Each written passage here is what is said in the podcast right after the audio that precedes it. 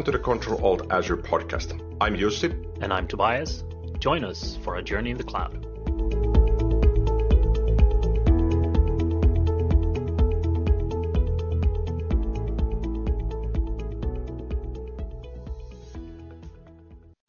Hey, and welcome to another episode of Control Alt Azure. Today's episode is sponsored by ScriptRunner. Check out their PowerShell poster that covers the PowerShell basic and the most important commandlets. Whether you're already running PowerShell or need to ramp up, this is a great resource. So check them out. The link is in the show notes. What's up, Jussi? All good here. I realized this morning that I am at a point in my life that I finally, finally get to design and specify and perhaps even order the gear for my future home gym. So I think many in the in the audience they've they've heard me mention a couple of times about the house building project. And just yesterday I finally were able to walk in my future cellar, the basement, and one room is dedicated for the home gym. And in order to actually utilize that, I need the gear. And it's it's funny you go to uh, a website for a company that sells all sorts of weights and, and, and apparatus, and you start adding those in the shopping cart. The more you keep adding, the more they keep recommending, well, you actually need this one as well. Oh, have you considered that? And this is a must have for you as well. So now in the shopping cart, I've, I've just added mostly everything they did recommend to me. It's about three pages of stuff. And I'm not fully certain I need all of that. So this is perhaps a positive problem, but they were sort of uh, telling me that if you order now, you might get it by April. So I, I, I try to be ahead of time because I need them by March or April 22.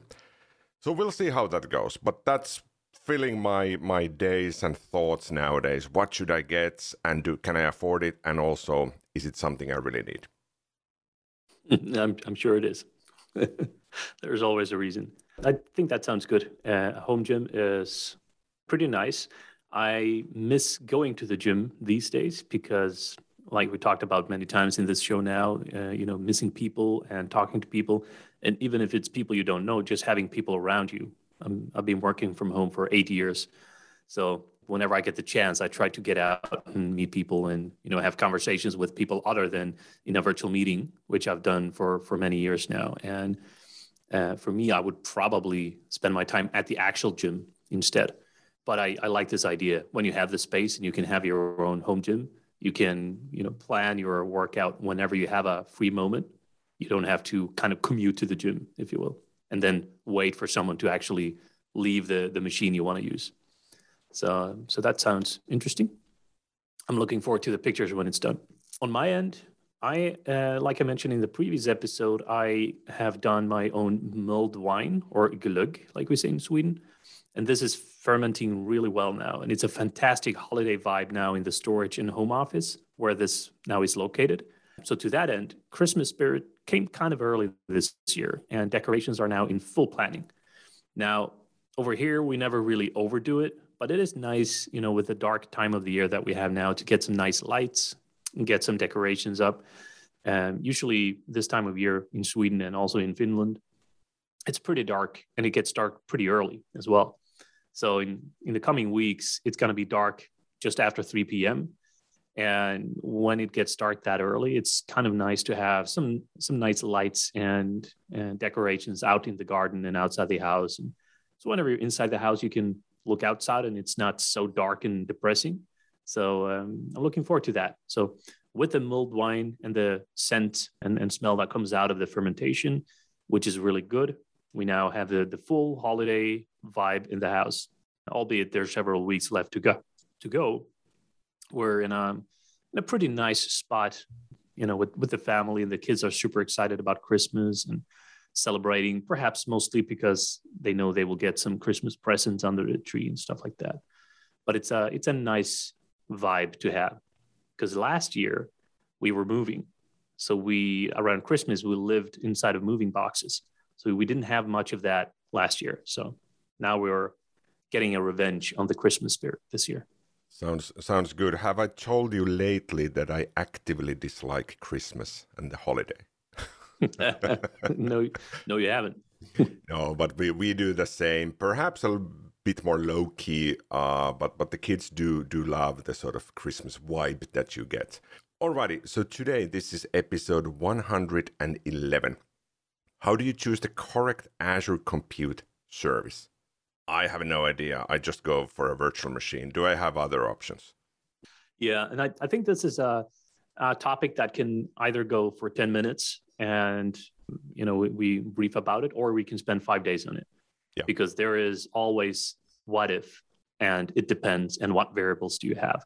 But I, I thought let's talk about you know the bigger picture and what options do you have and as to your question you know you put a vm what other options do you have for compute services in azure i think the most common compute services from the top of my head are you know vms where you deploy and manage your vms inside of an azure virtual network and you can connect it that way you have azure batch and this is like a managed service for running large scale parallel and high performance computing or hpc apps uh, you have azure app service I think most people running anything in the in the cloud or in Azure today know about the Azure App Service, and this is like a managed service for hosting your web apps, mobile apps, backends, REST APIs, you know, business process management, whatever. So you can do a lot of things with that. You also have Azure Functions, which is a managed FaaS service or function as a service. And this uh, is something we've touched upon a couple of times in this show already um, with Azure Functions. We also recently had an episode on Azure Durable Functions, which was uh, really interesting with uh, with a guest speaker as well. So if you're keen on checking that out, uh, go to the controlaltazure.com website and find the episode on that. Um, that was very insightful. We also have Azure Container Instances, and this is uh, like the fastest and easiest way to run containers in Azure. You don't need to provision any VMs or any clusters or any other higher level service at all. You just pretty much say, I want to spin up a container on this image, and it's done. And it's fairly quick. Uh, so I, I utilize that a lot. Then you have something called Azure Service Fabric. And this is a name perhaps some people know about, others might not. And it came to my attention a, a while ago that we used Azure Service Fabric way back. And I say way back as in several years ago for for a couple of things, but I haven't heard anyone recently use it. And this is like a distributed system platform that runs in many environments, including Azure and on-prem, with I think support for the full .NET framework and things like. Then you have Azure Spring Cloud, and I think we brushed on that in one episode as well, which is a managed service, and, and that's also designed to optimize for uh, for hosting Spring Boot apps if you have those. Then you have ARO or Azure Red Hat OpenShift, that's essentially uh, containers running with Kubernetes, uh, you know, on platform as a service.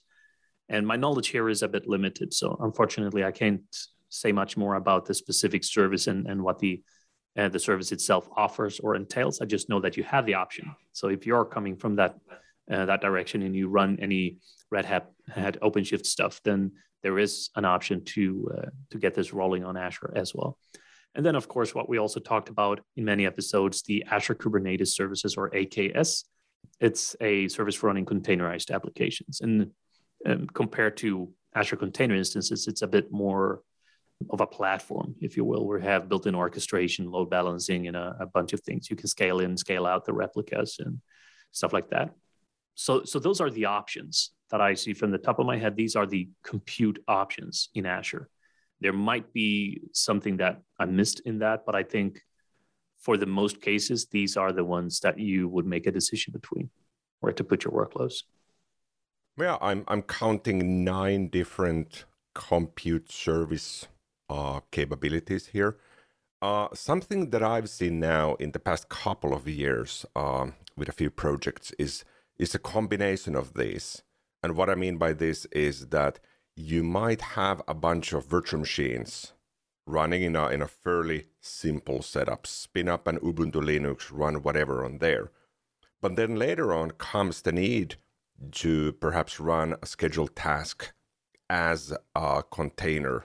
But instead of going to container instances, perhaps the developer only has access to that single VM. So what they might do is they spin up a container within that VM and, and you sort of still utilize the same VM compute service, but you also get the flexibility of the container. I'm, I'm not a huge fan of this approach because I, I feel you're sort of shuffling things that perhaps shouldn't always be shuffled together when you would have container instances or AKS or many of the other options. Even running uh, a web app with a container might do the trick in there. But beyond this, have you been exposed to Azure Batch Service? Because in all my years in working with Azure, I've seen a single deployment of Azure Batch. yeah, good question. I have used it because before we set up our current microservice architecture, which is now globally distributed in a in a pretty high performance microservice architecture, we evaluated if we wanted to use Azure Batch for that because Azure Batch can provide you know this high intensive uh, computing. Other than that, I, I haven't heard anyone else use it. Uh, that said, I know organizations use it. I know especially bigger organizations where you might have you know a, a lot of heavier operations that need to uh, to run regularly, and a lot of them, and you need to scale out to hundreds or perhaps thousands of of instances. Then this is a great option. So I, I have used it, but very limited. And when I did use it, it was for our use case where we needed to quickly scale up, scale down, and you know have simple orchestration based on kind of the, the count or the weight in our queues. So we could, if, if we got a lot of messages in the queue of a certain type, we know that okay, the work ahead that we have will take a long time and will require quite a lot of CPU and, and memory. And then we can kind of quickly scale up. And based on that, we could you know, make the decision for, for in, in our case, functions and Azure container instances, where the container instances do the heavy lifting and Azure functions decide what to create. So Azure Batch was a, a bit, you know, overkill for us. But I, I just know that if you're if you're building something new and you don't require full control of it, because if you do require full control, you essentially go to a VM. If you don't require full control and it needs to be one of these like high performing, you know, high performance computing things, then Azure Batch might be a good fit. Other than that, no. Short answer is no, not a lot of experience with it. Okay, and and I, I think the same sort of applies to Azure Service Fabric nowadays. So as I recall this, I did spend some time with Service Fabric uh, some years ago, and I figured perhaps I need to study at least the basics of this. But then I understood from several messages that Microsoft put out publicly that yes, Service Fabric is here to stay, but initially it's been the service offering that Microsoft uses to, to implement and, and offer new Azure services. So perhaps it's not optimal in 2021 in utilizing to build your custom solutions any longer, especially since you can now run Kubernetes and, and other services natively on top of Azure. But you mentioned that that you did use that previously. How would you say if somebody today would would ping you and say, "Yeah, we're thinking about Service Fabric. Should we go with this or should we go with something else?" You know, again, it, it depends. I, I know that today, you know, to to set the scene here a little bit, I haven't worked with Service Fabric for quite some time. What I do know is you know, it, it is now like a distributed systems platform, and you, you can make it easy to package, deploy, and, and manage your scalable and reliable microservices and containers here. So you still have the, like if you want to do a microservice architecture, you can do that. You have life cycle management, you have always on orchestration, you know, it's support for a bunch of different programming models. Um, you get all the health and monitoring stuff that we also talked about a lot in this show and how important that is. Uh, DevOps and all the tools for that, uh, automatic scaling, you can run it from your dev machine, from Azure, from an on-prem data center, from any other cloud as well, and that that has support for it. So Service Fabric actually powers many services today, including like Azure SQL databases, Azure Cosmos DB, Cortana, Microsoft Power BI, Microsoft Intune, Azure Event Hubs, Azure IoT Hub, Dynamics 365, Skype for Business, and many other core Azure services. And as you can realize, I just read that off of a page on the documentation because there's no way I would know that. Um, and and you know, so Service Fabric is being used, and you know, it, it does support a lot of these things. So it might, I mean, it has a fit and, and a use case, and you get like the container orchestration. You can have your stateless or stateful microservices built on that. You have the ALM capabilities and you can essentially run on any OS on any cloud. So you can create clusters for Service Fabric in many environments, including Azure uh, or on-prem, Windows Server, Linux, whatever you want. and then create clusters on other public clouds as well. So um, the development environment in the Service Fabric SDK is pretty much identical to the production environment with no emulators involved, like you have in, in many other scenarios. So, in other words, whatever runs on your local uh, development cluster is what deploys to your clusters in other environments as well. So, for Windows development, for example, the Service Fabric.NET SDK is integrated with Visual Studio and PowerShell. And for Linux development, the Service Fabric Java SDK is integrated with Eclipse, and Yeoman is used to generate the templates for Java, .NET Core, and container apps and stuff like this. So, uh, and, and one question that I know I got not too long ago about this is someone already decided they needed to to use that because number one, they had the knowledge internally of Service Fabric, which is a also a weighing factor. They already had the expertise of how to set up their dev team and their production environments using Service Fabric.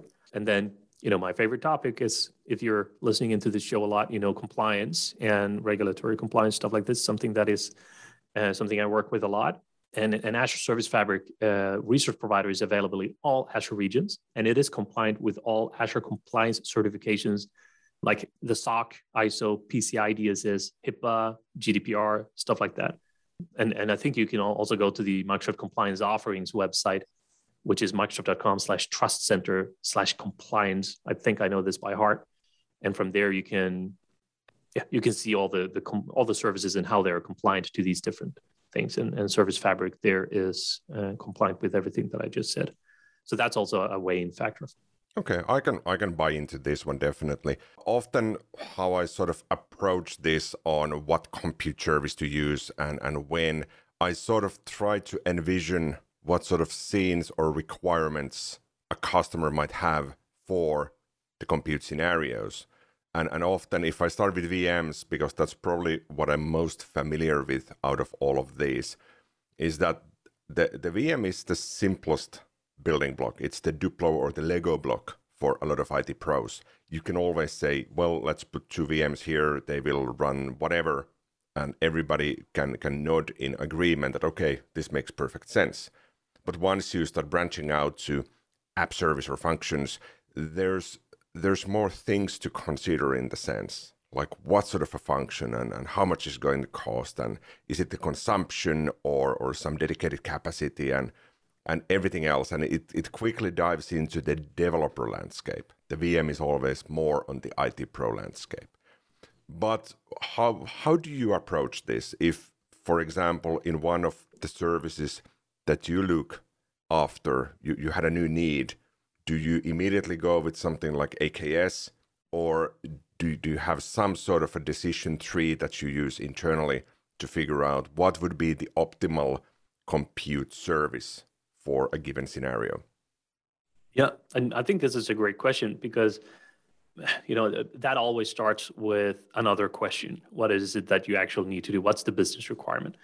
So so the question is how how do you what's your decision tree look like for starting from whatever you have to deciding what service in Azure to land on? And there's actually a uh, kind of compute decision tree from Microsoft in their documentation. We'll put a link to that in the show notes as well.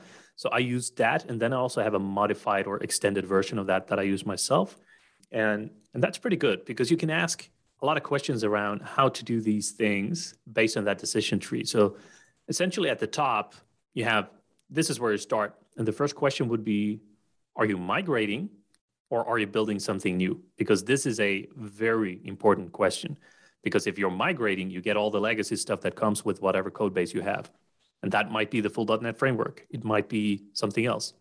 If you're building something new, you can opt in to say, well, I want to do this on .NET 6, you know, because that is now fully supported and, and released uh, with LTS support. And then you can decide based on that so, so for argument's sake, let's say we're migrating. We get a workload that already exists on-prem or that runs on a server somewhere, and we need to now migrate this to the cloud. Then you will get a question, or you need to ask yourself the question: Do you need to lift and shift or cloud optimize it? And in in this case, lift and shift shift is pretty much a strategy for migrating the workloads to the cloud without redesigning the application or making any code changes. Whatever you have already running, just gets kind of rehosted. We I think we call this rehosting. So you take whatever is hosted today on-prem and you plug that into the cloud, but you don't change the application. You don't build it for the cloud. You just take whatever you have and put it in the cloud and then runs as is. That is called rehosting or a lift and shift migration. So you pretty much just change the hosting model. The other option there, so again, decision tree being I want to migrate, do you want to lift and shift, or do you want to cloud optimize? So if you cloud optimize something, that is a strategy for migrating to the cloud by refactoring an app and take advantage of the cloud native features and capabilities. And that includes everything that is built in into Azure for resilience and reliability and security and scalability and whatever. So the main difference here, and, and this is also a road where you have to make a decision. If if you just want to lift and shift, you just want to get it onto the cloud so you can dump your servers and, and discard the, the actual physical service you have, lift and shift might be the easiest option. And then you can figure out what to do with it. If you also want to cloud optimize it, which you can do either immediately or at a later point after your lift and shift, then if you want to do that, you can decide what capabilities to take take advantage of. And you know, if you decide, okay, let's let's make it cloud optimized because we don't just want the same app to run and you say, okay, I want it cloud optimized, then does it require to be a, a high performance computing? Yes, well, then maybe Azure Batch is actually the option, like we talked about before. If you need any type of HPC, HPC workload, then Azure Batch is a really good fit. If you don't need an HPC workload, the next question would be Do you want this to be a Microsoft microservice architecture? If it does not, then you can plug it into an Azure App Service, for example. If it does need to be a microservice, then the next question is Is it going to be event driven workloads with uh, short lived processes like a queue message and, and events coming into a queue? If so, Azure Functions. It's an optimal choice in most cases, but again, it depends. But this is where I would go.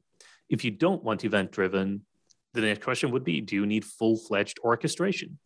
If you do, then um, you need to ask yourself do you need a managed service for that because with full orchestration usually comes the requirements from your own business requirement that you need full control or you need to orchestrate you need some kind of control of the system the next question would be do you need a managed service or not if you say not then you own the orchestration you know and you can build this on virtual machines because then you have full control if you need a managed service, so you don't have to do the OS upgrades, you don't have to configure the OS and things like that, then you have a, a couple of different options like Service Fabric. If you have older .NET framework code, you can plug that into Azure Service Fabric. It helps, of course, if you're familiar with that. If you're not familiar with that or, or don't need .NET uh, framework, then of course, the question we talked about before, is it a Spring Boot app? Well, then you can use Azure Spring Cloud. If not, is that a Red Hat OpenShift app? Then you can use that. Otherwise, the default choice usually falls on AKS, Azure Kubernetes Services. You know, in reality, I don't go through all of these options. I don't go through Azure Service Fabric, Spring Cloud, Red Hat, OpenShift. I I go through essentially VMs, Azure App Service, Azure Functions, container instances, and then AKS. These are kind of the, the main compute workloads where we usually make our decisions for a bunch of different reasons. One is the, the knowledge we have about these are extensive. We know a lot about them and we can get things up and running really quickly. And, and also the requirement we have now, everything we do is microservice architecture. So it's easy for us to plug and play new services into our system. So that's pretty cool. So you you can see here the, the decision tree is pretty straightforward. It's actually also a very nicely uh, designed visual graphic. So again, the, the link to that will be in the show notes. You can check it out. The other option there, we just said, well, if you're going to lift and shift or cloud optimize a mig- migrated workload, the other option, which is what I like more, is building something new. You know, the same questions comes in. Do you require full control? Yes. Well, then you go to a VM. Just like you said before, sometimes you you have your VM. Sometimes you need full control for whatever reason. You can plug your stuff onto that uh, onto that VM. One thing that I stumble on a couple of times to, to take the scenario you described where you have a VM and you plug a Docker container and you run that onto that one VM. The issue that I've seen is when you go from that scenario and the customers say, okay, that's great. It kind of works most of the time, unless we do a Windows update or unless we do this or unless we do that. And there's no high availability, uh, or it's it's a bit more difficult to achieve high availability because you need to manage all of that. So the question there is do you require full control? Yes. If you do ask yourself why and and ask that question you know fully and and try to understand the why because i think going to a vm is super easy. If you get stuck in a vm with your workloads and then you need to to have a managed service or you need to have auto scaling or scale in scale out or you need to have a high availability scenario with different regions and whatever, then VMs can, of course, support it, but you would have to design that yourself and make sure the apps can support it, as opposed to just going to one of the platform as a service, like for example, take uh, functions or take app services or whatever. They have scaling built in. They have redundancies built in. You can have them in, in multiple regions, and you can have failovers. You can have this. You can have that. So it, it all comes down to uh, to the requirements you have. But I think that the, decision tree looks kind of the same whether you're migrating or building new. The question is always, you know, can it be containerized? Is it going to be a microservice? Do you need this full control that we talked about? Do you need a full fledged orchestration? Stuff like that. So if, if you want to build a microservice that is event driven, you go to Azure Function. If you don't want to do that event based or message based, and you don't need the full-fledged orchestration. You can go to Azure Container Instances. So I think that the decision tree is pretty straightforward. And yeah, I, I think I touched on, on most of the services here. And um, that's pretty much what it looks like. And then, like I said in the beginning, this is something we can spend 10 minutes on or, or three days on talking about. Before diving further into that topic, I would always ask the why. Why do you want to migrate or why do you want to build this thing? And sure, there's a business requirement for it. The next question is, what is it supposed to do and what are the requirements around it? Like high availability high performance scalability you know um, do you want to manage it? Do you want to is one of the reasons you're moving to the cloud because you don't want to manage stuff. You don't want to manage your service. You don't want to apply updates. You just want to have something running. Well pick any of the platform as a service options they're always up to date and you can just make sure that your code is up to date and then everything will be afloat. So there are a lot of options for choosing your compute uh, workload in, in azure. And i think we touched on, on most of them here very very high level. Um, but uh, these are the questions that least I, I would ask myself and, and ask the team if we're building something new or migrating. I really like this approach and the the diagram that that we will add in the show notes it of course has the lift and shift. And then it has that the option that you're building something new. But in between where you have the cloud optimized i like that there's this opportunity because sometimes you might have something legacy running in a vm in let's say in an on-premises environment. You simply cannot lift and shift. That perhaps the operating system is not supported in azure or there's something else like latency requirements that it has to remain in the same network as perhaps some clients or other servers that depend on that one. But then when you when you have the third option here, the cloud optimized one, what it means is that you can port some capabilities to the cloud, perhaps containerize an API that your future services from the cloud will connect with, and that API will reach back to the on-premises legacy VM to do something that's not time sensitive or resource in, uh, resource sensitive, and then returns whatever values back to the cloud. And and this way, I sort of feel that it's not lift and shift, but you're optimizing the solution by getting the benefits from the cloud without destroying anything. And this might run for a number of years before you can eventually retire the old bits. Uh, okay, so we touched upon a lot of different services. Perhaps in, in some future episodes, we'll, we'll dive, dive deeper into many of these. Um, the last thing we have is the unexpected question. Toby, your turn.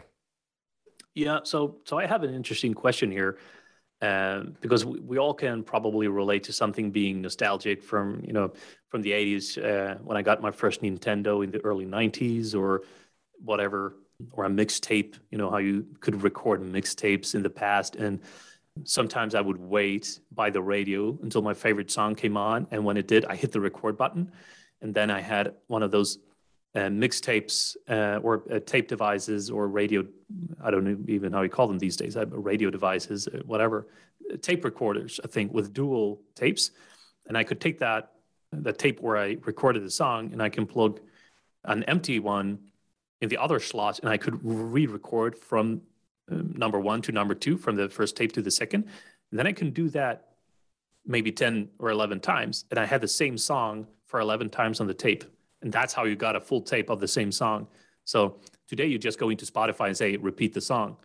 right? Back in the day, you had to re-record that song, you know, across the um, across the tape. Uh, anyway, that was not the the question. That was just everyone is nostalgic about something. So the question to you is: in forty years, what will people be nostalgic for? This is a great question. I I have three answers.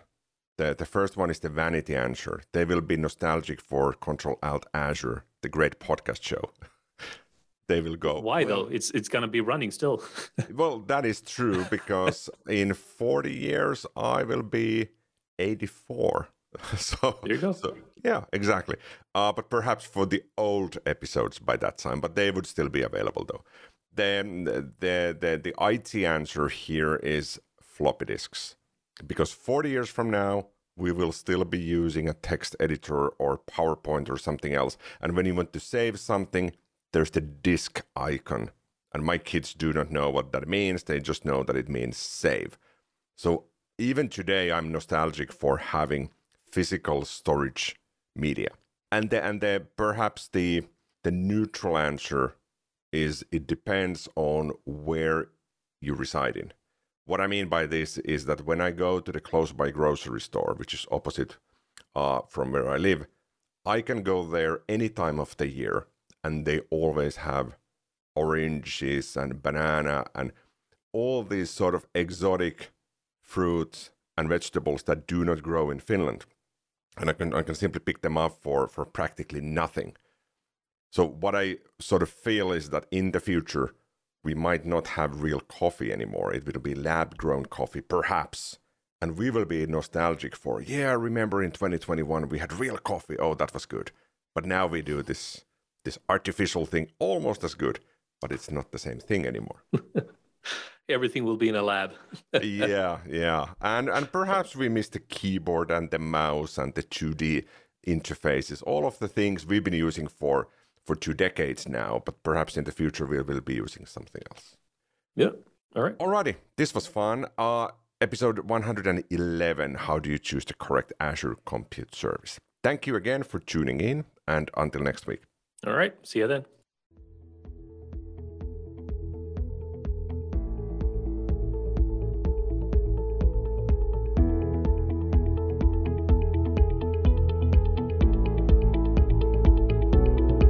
Thank you for tuning in to the Control Alt Azure podcast. Find out more and read the show notes on controlaltazure.com. Stay tuned.